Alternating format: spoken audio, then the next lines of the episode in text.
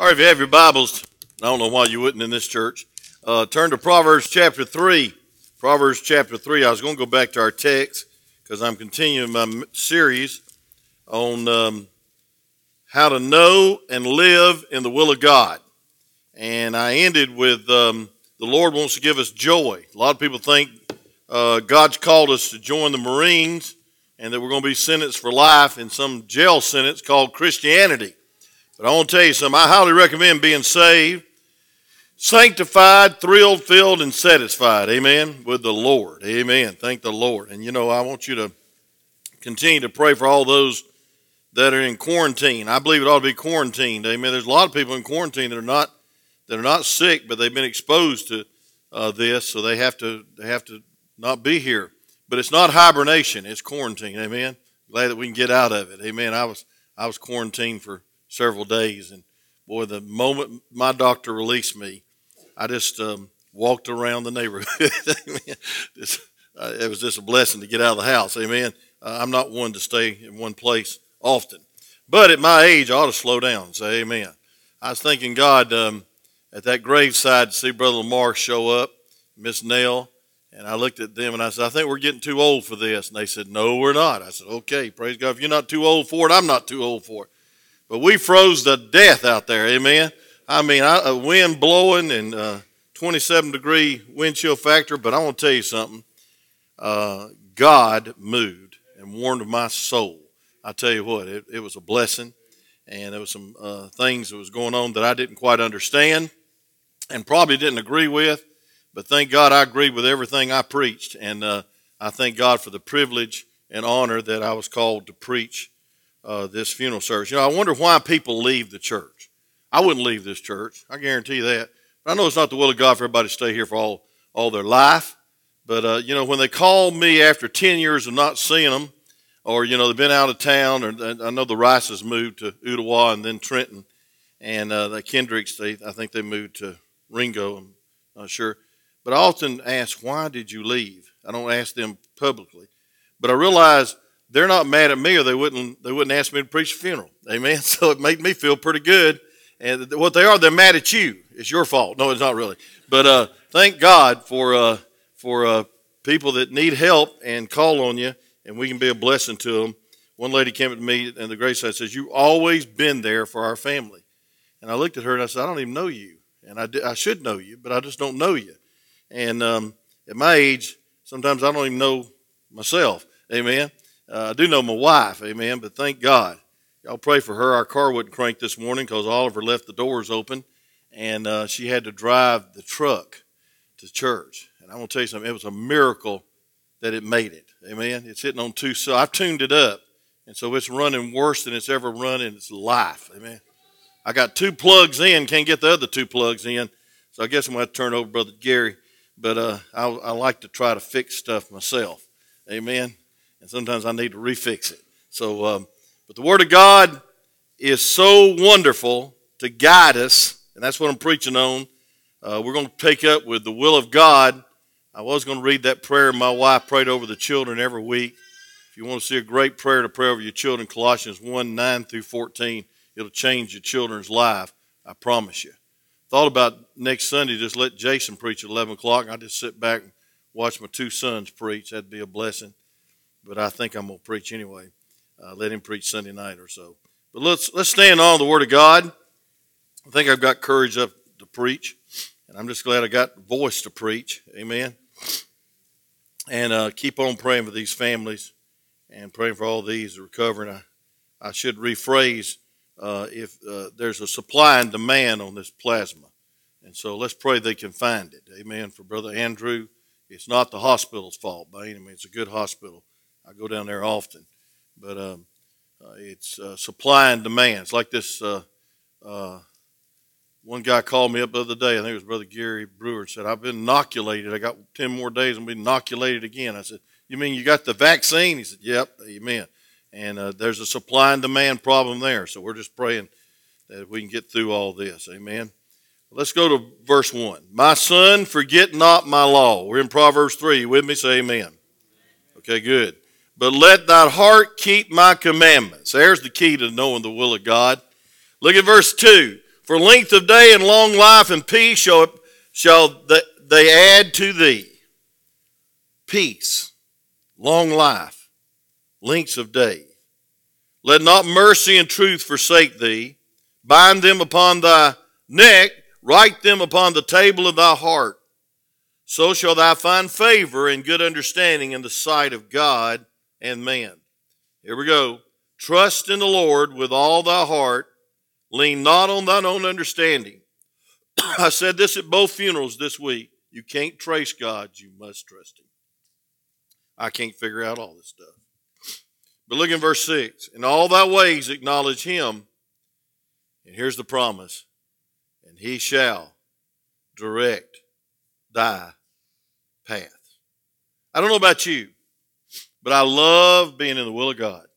And I know what the will of God is, and I'm going to preach on how to find it and know it and live it and enjoy it. But uh, if I would have missed the will of God, I don't know what I'd be doing. I don't know where I'd be at. I might be an alcoholic like my daddy was most of his life. But I got saved, which is the will of God for every one of you. And then God led me. And I thank God I listened. And I'm not trying to pat myself on the back. I'm just saying, thank God for His Word. Thank God for His Spirit. And thank God for godly people that influence our lives. You may be seated as I pray. Father, thank you for the precious will of God. And we call it precious because there's no life like it. It's called the abundant life. It's going to be an abundant entrance when we get to heaven. Lord, it's a wonderful life to be in the will of God. God, to know, to live, and to enjoy the will of God. And then, Lord, to disciple others from the will of God. To reach others and win souls for the will of God. And God, we know the will of God's for the glory of God, and we just pray, Lord, you'd use our little old lives as instruments of your glory, for your glory, by your glory.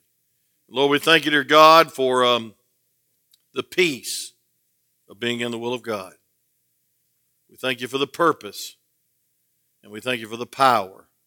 So, Lord, use this message. It's very simple, it's nothing profound, but I believe it's very practical, as is the will of God. In Jesus' precious name we pray. Amen. You know, the will of God is not that any should perish, but that all should come to repentance. You can bank on this, you don't even have to pray about it. You are death predestined to be saved. But you know, God gives you a free choice. You can choose to be saved or you can refuse to be saved. God does not inoculate you to love Him, or that wouldn't be love. God leads you, and, he, and He's good, and His goodness ought to draw you to repentance. And folks, the will of God is for you to be saved. It's not the will of God for you to go to hell. It's not for hey, and it's not the will of God that you um, cause that in a lot of people's lives and bring misery and and, and, uh, and be confused and, and and and be mixed up. I mean, we live in a mixed up world. Say amen. I mean, folks, even the Catholic Church won't give the president communion because he's endorsing abortion and same sex marriage. You say, I wish you'd get off that. I wish you'd vote right. But I want to say this, friend God, God help us to realize that God has a plan. Male and female should be married. Can somebody say amen? I've never wanted to kiss somebody as ugly as me, but I've always wanted to kiss my wife because she's pretty and she's attractive. And I'm going to get some good lunch today. Amen. Anyway, but um, thank God that God gives us the will of God and the Word of God. It makes it plain, makes it practical. So guidance is promised. Uh, promised. In Proverbs chapter 3, he says it in very clear terms that the, the guidance, to be guided by the shepherd. The Lord is my shepherd. How about you? And he and listen, uh, it's a great life. I shall not want. Let me just say this: I guarantee you that you'll be satisfied in the will of God. Say Amen. Like Lou Rossi, when that guy to the Lord, and he showed up on prayer meeting, didn't know how to pray. When it got around to his turn to pray, he'd only been saved five hours. He just looked up to heaven and said, God, I'm a satisfied customer. Amen. He was happy all day because he got saved. Remember the day you got saved? And folks, I want to tell you something. There's more than just being saved. There's being sanctified. The word sanctified means be set aside for his purpose. And folks, you will be satisfied if you're saved and sanctified. Look at our text. It says, In all thy ways acknowledge him, verse 6, and he shall direct thy paths. The Bible says in verse 5, Trust in the Lord with all thine heart and lean not on thine own understanding. I'm going to tell you something, friend. What's got this world in trouble is our own understanding. Say amen. Well, I think I know what, uh, what marriage is. You don't know anything unless it lines up with the Word of God. Say amen. Well, I think it's all right for uh, women to become men and men to become women. That's atrocious. That's abomination. But folks, people are actually thinking that way. That's their own understanding. And it don't even make sense. God makes us the way He wants us, and we ought to accept ourselves. Say amen. And if you don't accept yourself, you don't accept your Creator. You're shaking your fist at God saying, Hey, I'm a man, but I want to be a woman. God, help you. Matter of fact, I want to counsel with you right after the service if there's any sitting here that has that inclination at all. I want to folks, we need to preach the truth in love because this next generation's is going to be confused. And folks, there's no confusion about it. Don't lean on your own understanding, but trust in the Lord. And the basis for trust is this precious book. Have you read it this week? Have you, uh, have you prayed over it this week? Have you memorized it this week? This ought to be your book. This ought to be the, it is the most popular bestseller there is. I'm talking about the King James Bible. I don't go for those other perversions where they take out the virgin birth and the blood of Jesus. Folks, don't tamper with this book. The Bible says it's risking the scriptures. But folks, here's the clear word of God to us and it's the clear will of God. And so I want to tell you something, folks. The Bible promises, He promises us that we can have the will of God. God reveals His will to those who want to know it. And folks, there are certain principles from the Word of God. Turn to Psalms 32, please. Amen. I love preaching on the will of God because I love being in the will of God. Psalms 32. And I want you to look at it. And this is how to know the will of God. First of all, you need to realize God's promised you some guidance. And you don't need to do anything but trust in Him, lean not on your own understanding, because sometimes it just don't make sense in our eyes. We look at the small picture, God looks at the big picture. Amen. We look at the underside, God looks at the oversize. There's a little boy one time that was uh, watching uh, his grandmama crochet. And he was down on the, on the floor and he was looking up and he saw all those mangled little strands of gray and white and bland threads. And then there was a few colorful threads hanging down. And he said, Grandmama, none of that looks good. She said, Come on up here. She brought little Johnny up on her lap and she, he, he looked down on the top of that crochet hoop and there was a beautiful picture. And see, folks, God knows that a lot of times we look and we say, my goodness, this don't make sense. My goodness, it don't make sense that a 47 year old and a 19 year old would be in heaven this morning. But I want to tell you something, folks. We don't live by sense. We live by the Spirit and the Word of God. And let Him guide you. Psalms 32 is where we was going. I forgot where we was going. I got caught up in that. But Psalms 32, I want you to look at it real quick. In verse 8 through 11. The Bible says this I will instruct thee and teach thee in the ways which thou shalt go. Isn't that a comfort? Praise God. I will guide thee with my eye. Be ye not as the horse or as the mule, which have no understanding. Y'all know what mules are, are known for, amen? Stubborn. Whosoever mouse must be held in with the bit and the bridle, lest I come near unto thee. Look at verse 10. Many sorrows shall be in to the wicked, but he that trusteth in the Lord, mercy will compass him about. Look at verse 11. Be glad in the Lord and rejoice, ye righteous, and shout for joy, all ye that are upright in heart. Folks, I want to say this God has promised us guidance. Then, second of all, but it is provisional. There's a lot of promises in the Word of God. But I want to tell you something, folks. Every promise has a provision. If you abide in Him and His words abide in you, you shall ask what you will, and it shall be done unto you. John 15, 7. A lot of people like to take that out of context and make it a blank check. Well, I'm just going to I'm just going to read my Bible today and pray, and God, you're going to give me what I want. That's not the Word of God. The Bible says in verses 1 through eight, uh, 6 that you're the branch, He's the vine, and you need to abide in Him in the essence of even when He purges you, you don't rebel against Him, but you submit to Him. Say amen. And then you can pray what God wants, and He will answer and you'll have much fruit, the Bible says in verse 8, for his glory. And then in verse 11 of John 15, it says, These things I've spoken to you, and uh, that my joy might remain in you, and that your joy might be full.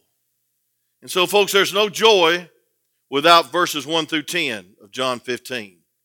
There's no, there's no happiness without holiness. And I want to say this, friend there is no peace without obedience, and there is no guidance you must be willing. Willing. You must be willing. Willing to do what? When God tells you something, do it.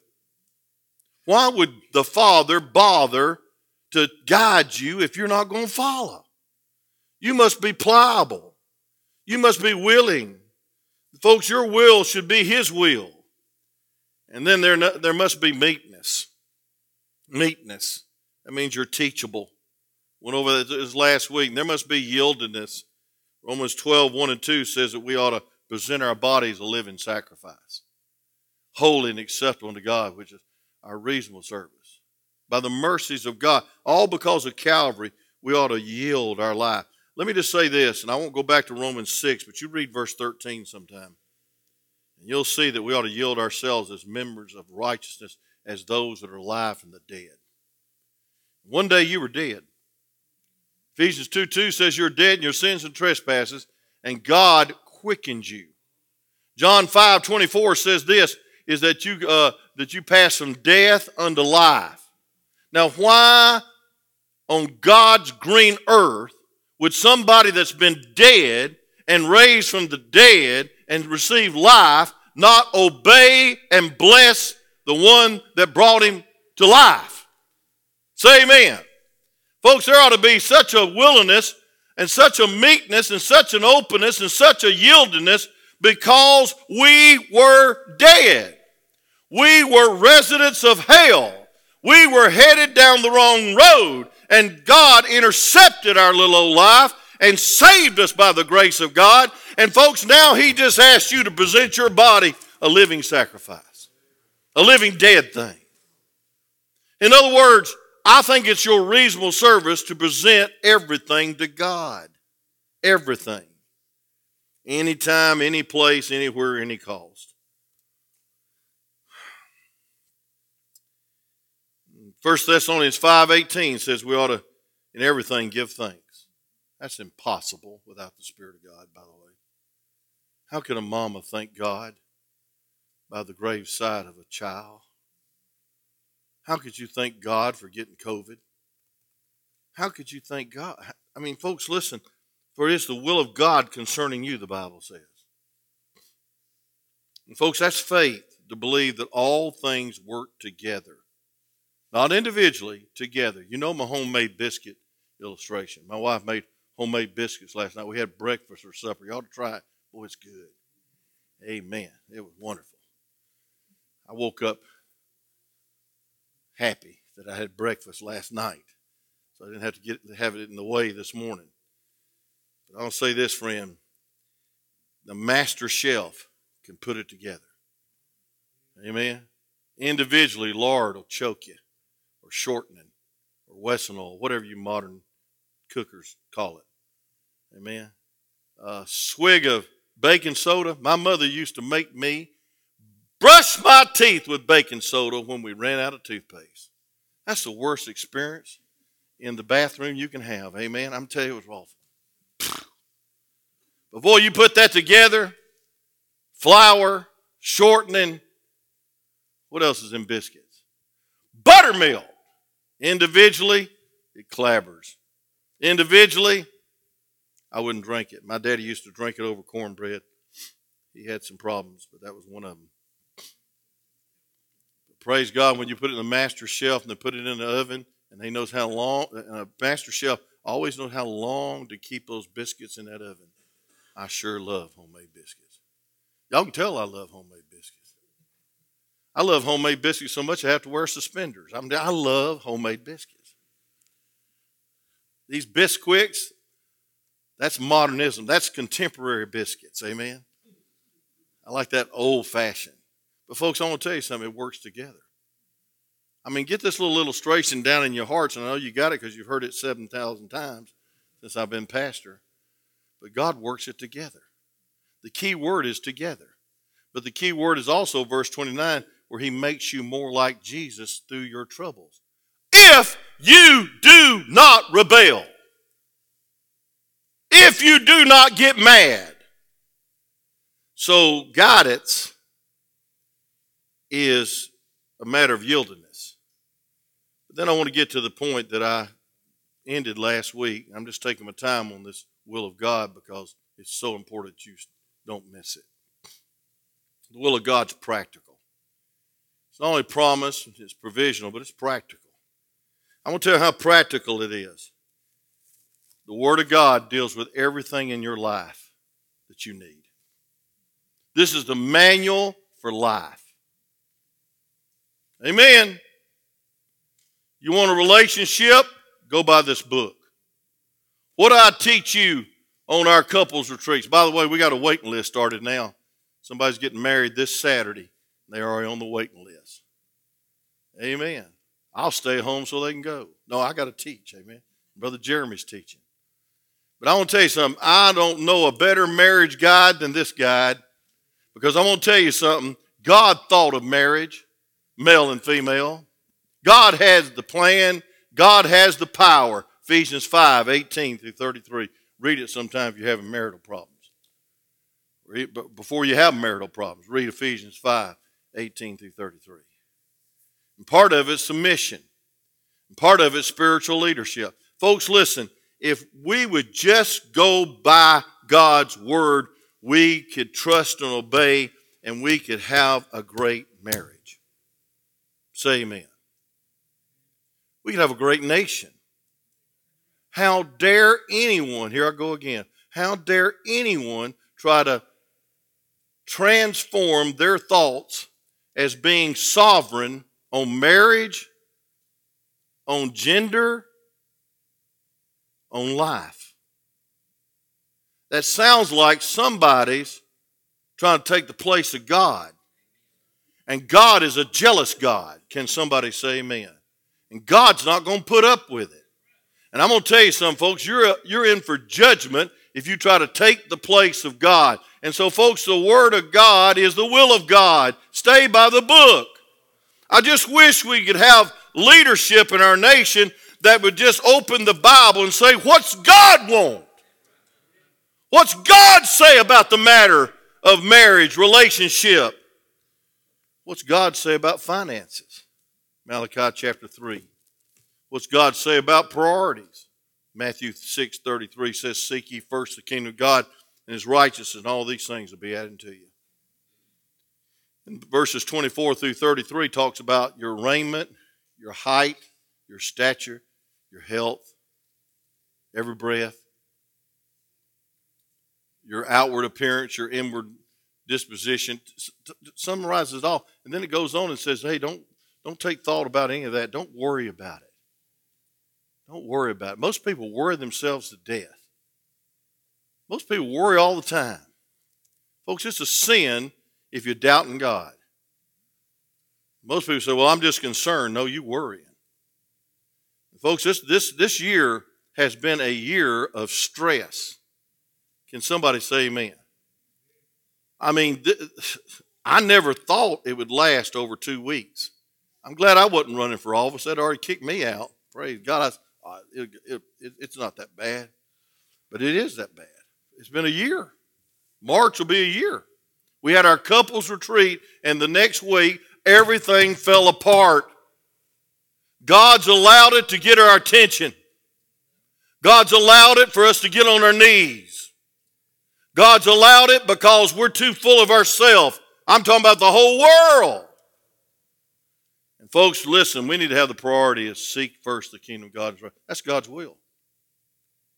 Isaiah 43 7 says you're created for his glory. That pretty well sums it up. Revelation 4:11 says all things were and are created for his pleasure. Hebrews 11:6 says it's impossible to please God except by what? Faith. Coming to him, believing that he is and a rewarder of them that diligently seek him. That's the greatest verse on prayer in the Bible coming to Him, believing that He is. He's the I am, not the I was. And folks, He's worthy of all praise. He's worthy of all priority. What's your priority? I just want to say this, and I want to say it as kindly as I can, but I want to say it as bluntly as I can. If you put yourself before God, it's idolatry. Idolatry. Starts with the word I. Most people live for themselves. You'll miss the will of God. You'll have your will, but you'll miss God's will. Most people live for themselves. God didn't call you to live to you, for yourself. God called you to live for His sovereign will. Uh, God deals with church attendance. Hebrews chapter 10, look at that, please. And what to do when you get here, verse 25. Hebrews 10, 25. I'm saying it's so practical. Well, I don't know where to go to church or not. Well, read your Bible. It'll tell you to go to church. Hebrews 10 25. Let me go back to verse 23. Hebrews 10 23. Y'all there? Isn't amazing it's hard to find Hebrews? It's there, I promise you. It says, Let us hold fast the profession of our faith without wavering. For he is faithful, what? That promised. Folks, I want, I want to say this. I got 100% confidence in God this morning. And folks, if He promised something, I believe it. How, about you? Now, if the politicians promise something, I'm, gonna, I'm, gonna, I'm not going to hold my breath till they fulfill it. Amen. Some of the things they're promising, I don't want them to fulfill. But it says, Let us hold fast the profession of our faith. And it says in verse 24, And let us consider one another to provoke unto love and good works. As Brother Alex was teaching this morning and talking about how proud he was of his Master Club uh, students that, that stay here and grow up and do something for God. And, and I'm the, I, I say amen to that. It's just a thrill to see people discipled, grow, and stay faithful. And folks, I want to tell you something. The Bible says we ought to, this ought to be a place of provoking to love. Love what? Not yourself. You're too much in love with yourself. You look in the mirror and start kissing the mirror, saying you're God's gift to this world. That's not pride, that's a wild imagination. Say me. We are full of pride. We think we got it together. We get a new suit and strut in here like we're somebody. We get a new car and we park where everybody can see it. Come on, say amen. Amen. We get a raise, think we own the job. We own the, we own the, our career is going great. But the Bible says that we ought to love God. We ought to love His Word. We ought to love one another and to do good works. Verse 25 says this Not forsaking the assembling yourselves together as a matter of some is, but exhorting one another, and so much the more as we see the day approaching. We'll have more church because the day's approaching. If you don't believe Jesus is coming, you haven't read the headlines lately. If you don't believe that we're in the last days, uh, you hadn't read much prophecy. Folks, Jesus is coming. Jesus is coming. And folks, so much the more as we see the day approaching, we ought to fellowship. We ought to encourage. And I to say this, friend, we need to realize that uh, uh, this will be over soon. Because when the rapture takes place, there will be no more COVID 19 in heaven. Say amen. I thought that would make some of you smile. There will be no more politicians in heaven unless they're saved. Let me go back to that. And then we see the providence of God. The providence of God. Look at 1 Corinthians 16, verse 9. 1 Corinthians 16, verse 9. I sure wanted to preach this next week on anniversary Sunday, but I can't, I can't, I can't stop. I got to keep trucking. 1 Corinthians, excuse me, 16, 9. Yes, 1 Corinthians 16, 9. The Bible says this For a great door and effectual is open unto me, and there are many adversaries. I want to say this, friend. You living in America, I know things are bad, but I want to say something, folks. You got a great opportunity for freedom. It might be taken away from us soon, but right now, you ought to thank God for the space of grace that we do have. And I'll say this, friend God has entrusted you with liberty and freedom to take, take, take the gospel and hand out tracts that you can't do in Egypt, you can't do in Saudi Arabia. Uh, take the Word of God and plant it in people's hearts, preach on the street corners, preach in the church building. I mean, live it. I mean, enjoy your Christian life because the providence of God has opened up a great door. And, folks, the greatest door He ever opened up to you was salvation. It's not a door to heaven, or He'd just killed us and we went on to heaven. It's God's will for you to live on this earth as ambassadors and witnesses and a light in a dark day. And folks, if it's not dark out there, you don't know what you're talking about. This is the darkest hour I've ever lived in. I never thought I'd see this junk going on. Never thought, never fathomed that we would have all this stuff going on. Millions of babies slaughtered. I won't go into the list that's disturbed me greatly. That's being endorsed and put into law. God help our nation and our world. But thank God it's an open door to us. We ought to be a light set up on a hilltop, salt that hadn't lost its flavor. And I just want to close by saying, folks, the providence of God is that God's opened up you an opportunity. God sets up amazing situations for you to be a witness. Wasn't it great that the thief was dying next to Jesus. And Jesus turned to him and gave him the gospel and showed him why he was dying. And he said, Today will you be me in paradise? God's still setting up amazing situations. I wish I could live my high school years again. I'd be a better witness. All I had on my mind was sports and getting my scholarship, and I got it. And boy, I'll tell you what, that was a drive in my life to be a, a great athlete. And have all the girls say, boy, what a great athlete he is. Folks, it was a waste of time. I mean, I got uh, knee problems. I broke my leg completely in half. I got half my teeth knocked off by a little Spaniard that tried to head the ball, and my head was in the between the him and the ball. He was five foot two, and I was six foot. I mean, I'm still limping from all those sports illustrations. I'm still got arthritis in my big toe over two broke limbs. And oh man, I, I did all that and trained and praise God, ran miles and miles and miles and practiced and oh my word, the hours I put in to be this athlete. And all it got was me a free education and about about killed myself getting through college. The last year of college, I lost being the captain of the soccer team at Georgia State University and was going to college on crutches. And the and the soccer team forgot who I was. And I thought, man, I've got my priorities all messed up. But God opened a door one Sunday night after a preacher dying of cancer preached on Romans 12, 1 and 2. And I said, Lord, it's not my plans anymore.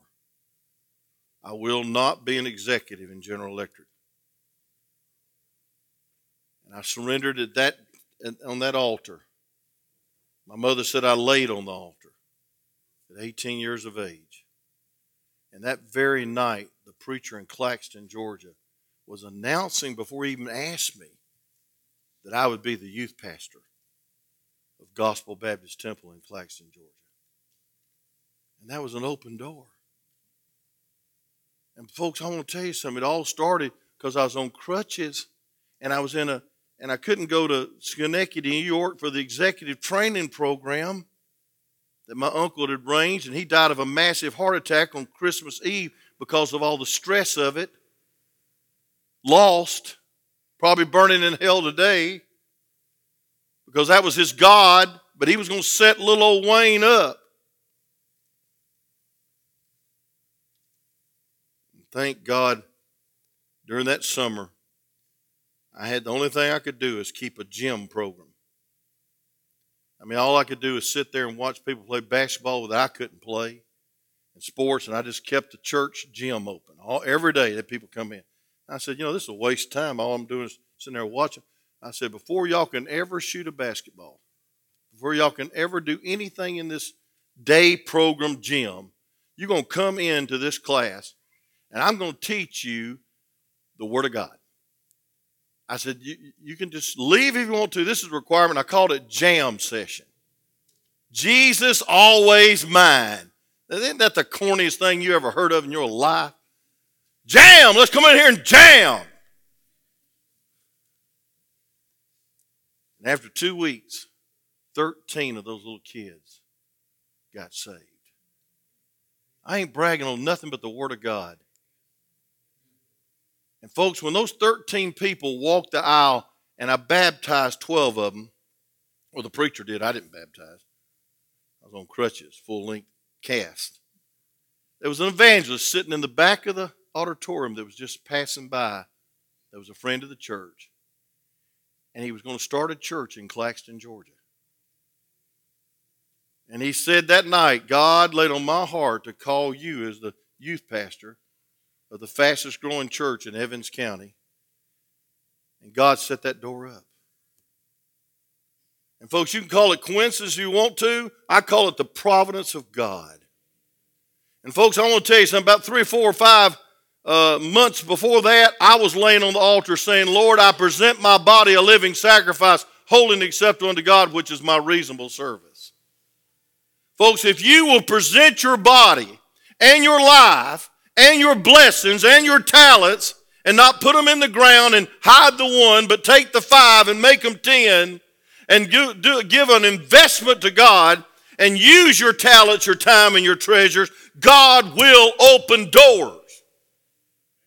God will call you to be a Sunday school teacher. God will call you to be a deacon. God will call you to be an usher. God will call you to be something for His glory it might not be big at first, but it'll be most important for you to serve God.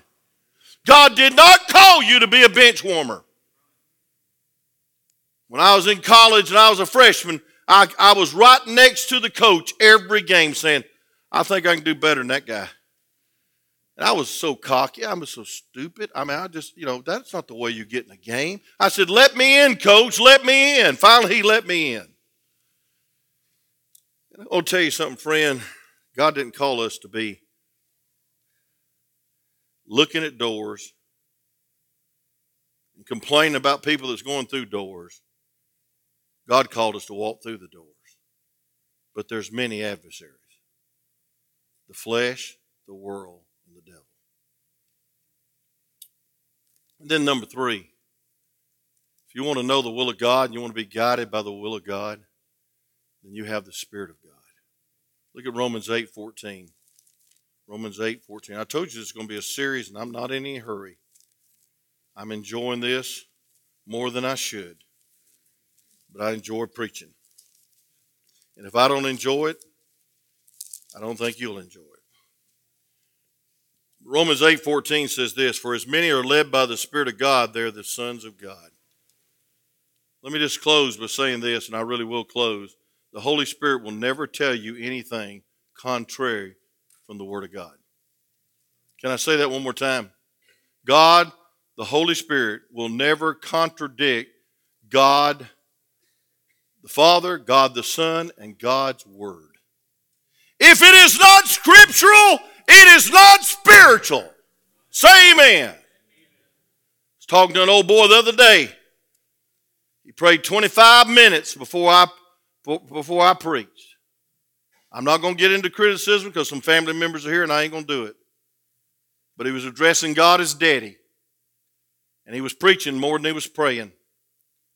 And I had my head in my shaking. I was just shaking. I was so cold. And I said, Dear God, give me time to preach. Dear, dear God, help me to have time to preach. Lord, I need, and, and any preacher don't like a long song service. I can't believe we just do 10 minute song services, brother. Lengthen it out a little bit more. I would praise God. I miss the choir, don't you? Whew. But I said, Oh God, I ain't got no words of visions. I ain't got no great celestial voice that's come to me and told me what to say. But God, you laid on my heart, draw nigh to God, He'll draw nigh to you.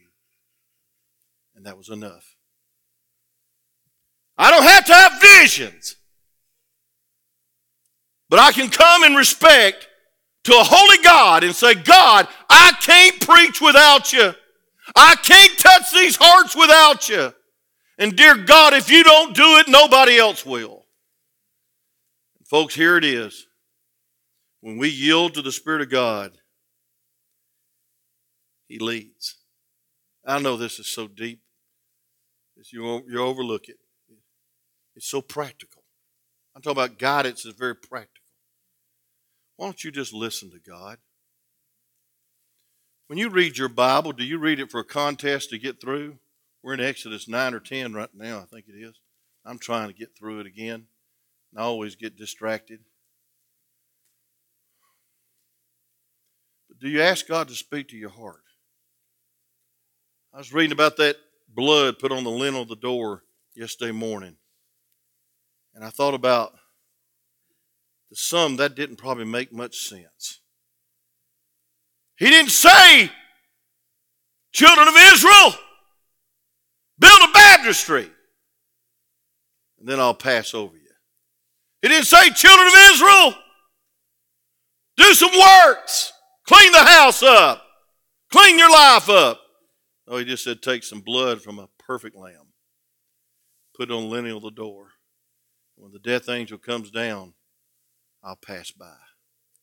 And I want to say this there was no more joyful person than the firstborn in that home that had a daddy or mama that just trusts God.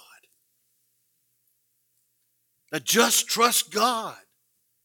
And did something that was a little unusual blood on the side, blood on the top, blood on the side. Folks, the death angel's coming by, judgment's coming by. And then he said, Hey, listen, while you're doing it, put your boots on, put your clothes on, get ready to move. he said, Dress up, Put your traveling clothes on. Amen. I got traveling clothes, don't you? Praise God. I mean, they're loose, comfortable. I don't put my suit on all the time. Some of y'all think I cut grass in my suit. I have been known to do that, and that's that's not wise if you're married. But thank God they put on the traveling clothes. They put on the blood. God set them free. You'll never be more free than in the will of God. So many people think, oh, if I get saved and if I yield all my life and if I go to church Sunday morning, Sunday night, and Wednesday, it's going to be such a boring life and it's going to be such rigorous life and it's just plain old legalism. I ain't doing it. Well, go ahead and miss it. But I want to tell you something, friend. Just like Dr. Lee Roberson to say, three to thrive, Brother Bobby, it's the truth. And folks, it's not just three to thrive, it's day by day that you yield to the Spirit of God. The Spirit of God ought to lead you and guide you. And the Bible says, where the Spirit of the Lord is, there's liberty. Wow, that's what I want. I want to live free. But, folks, that freedom is not to live like you want to, but to live how God wants you to. And there's protection in it. Look at Colossians 3.15, and I promise you this will be the last verse. I mean, I've got thousands of verses I could share with you. If you'll hang around next few weeks, I'll give you a few more. Colossians 3:15. It's a precious verse. The Bible says in the peace of God. Colossians. In the peace of God. How many want the peace of God? Raise your hand. How many need the peace of God? It says, "And let the peace of God, here it is, rule in your hearts, to the which also you are called in one body, and be ye thankful. Let the word of Christ dwell in you richly in all wisdom, teaching and admonishing you in psalms and hymns and spiritual songs, singing and making grace in your heart to the Lord. And whatsoever you do in word or deed, do it all in the name of Jesus, giving thanks to God and the Father by Him. Wives, submit yourselves to your own husbands. Husbands, love your wife even as church. Children, obey your parents. And folks, Paul put it in another way in Ephesians chapter 5 and the same fruit and the same attributes and the same results, listen now, I'm closing, is of the Spirit. The Word and the Spirit. The Word makes us submissive. The Word makes us thankful. The Word makes us happy. But then the Spirit makes us thankful, makes us obedient, makes us submissive, and makes us thankful. And then brings it home, makes us a Christian home. And our children are raised up in the nurture and admonition of the Lord. But look at Colossians 3.15. I, want to give you this one word. And whatsoever you do in word or deed, excuse me, 15. And let the peace of God rule in your heart. Let me just say this. John 10, 27 says, My sheep hear my voice and follow me. That's the will of God follow you. And it ought to be every day. Every day. Every day. Day in, day out. You don't turn it on Sunday morning and then turn it off. And come back next Sunday morning and turn it on again. It's day by day. It's moment by moment. It's step by step. And folks, here's the blessing. Listen to me. Here's the blessing. When you're being led by the Word and led by the Spirit, which is synonymous, it's a divine couplet. The peace of God rules in your heart. Now, folks, if you look at the word rule in the Greek, it means umpire. It means to judge, like the judge judge those great running events in the Olympics of those days. And I want to say this, and I want to say this clearly. The first discipline in the Christian life, the first discipline you better be glad it's the first discipline, I believe, is when you're out of the will of God or you sin, He takes the peace of God away from you. Aren't you glad He doesn't get out the belt? Aren't you glad He doesn't have to break a bone like He did mine? Aren't you glad He don't have to take a child? Or aren't you glad He don't have to have a tragedy come in your life? Aren't you glad you don't have to lose your home and lose your job first? Now, if you keep on, you keep on rebelling against God, He'll do whatever it takes for your will to break. So, folks, the first thing you ought to do is when you don't have peace ruling in your heart, you ought to stop right there and fall on your knees and get in the Word and say, God, guide me, and Lord, help me and direct me. I think I'm out of my lane. I think I'm out of the will of God. That's why you'll never have peace unless you attend church faithfully. You'll never have peace if you don't read your Bible faithfully. You'll never have, hey, you might get a little happiness and you might get a little escape with entertainment because this world's full of it that. Amusement comes from two words amuse, don't think. And folks, sometimes have you ever walked in and said, I just got to watch some TV so I don't think? Just, you know, I just got to clear my mind from the job.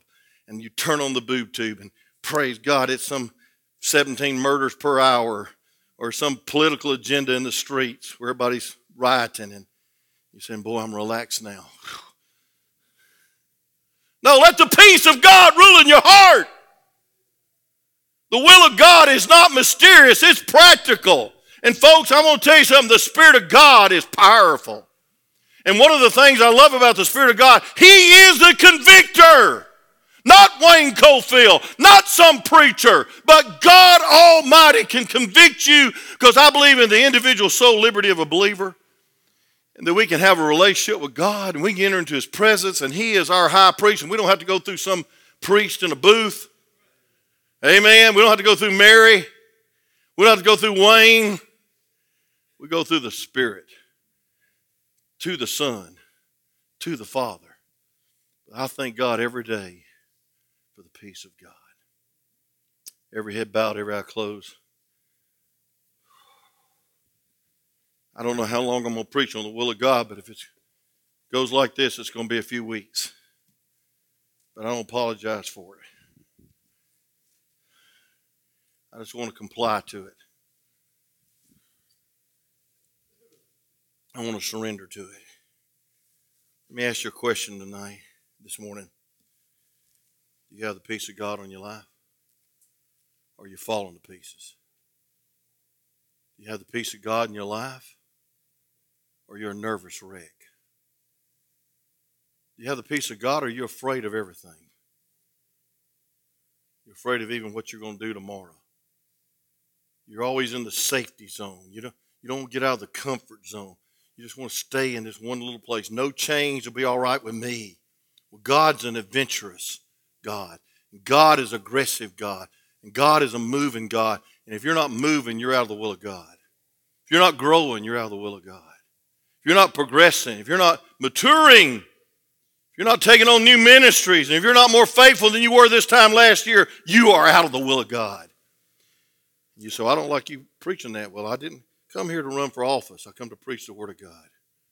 But how many say, Preacher, I desire more than anything else my life to please God. And thus I know that I need to be in the will of God. And I want you to pray for me because there's some things in my life, some attitudes maybe, distractions, priorities that are keeping me out of the will of God and draining the very peace of God from my soul. And I pray that God would help me to draw nigh to God, and He's promised that He'll draw nigh to you. And that's your prayer this morning. Would you slip your hand up real high for prayer? I got to raise mine. Amen. Amen. Amen. Altar's open now. You say, what's this altar call thing about?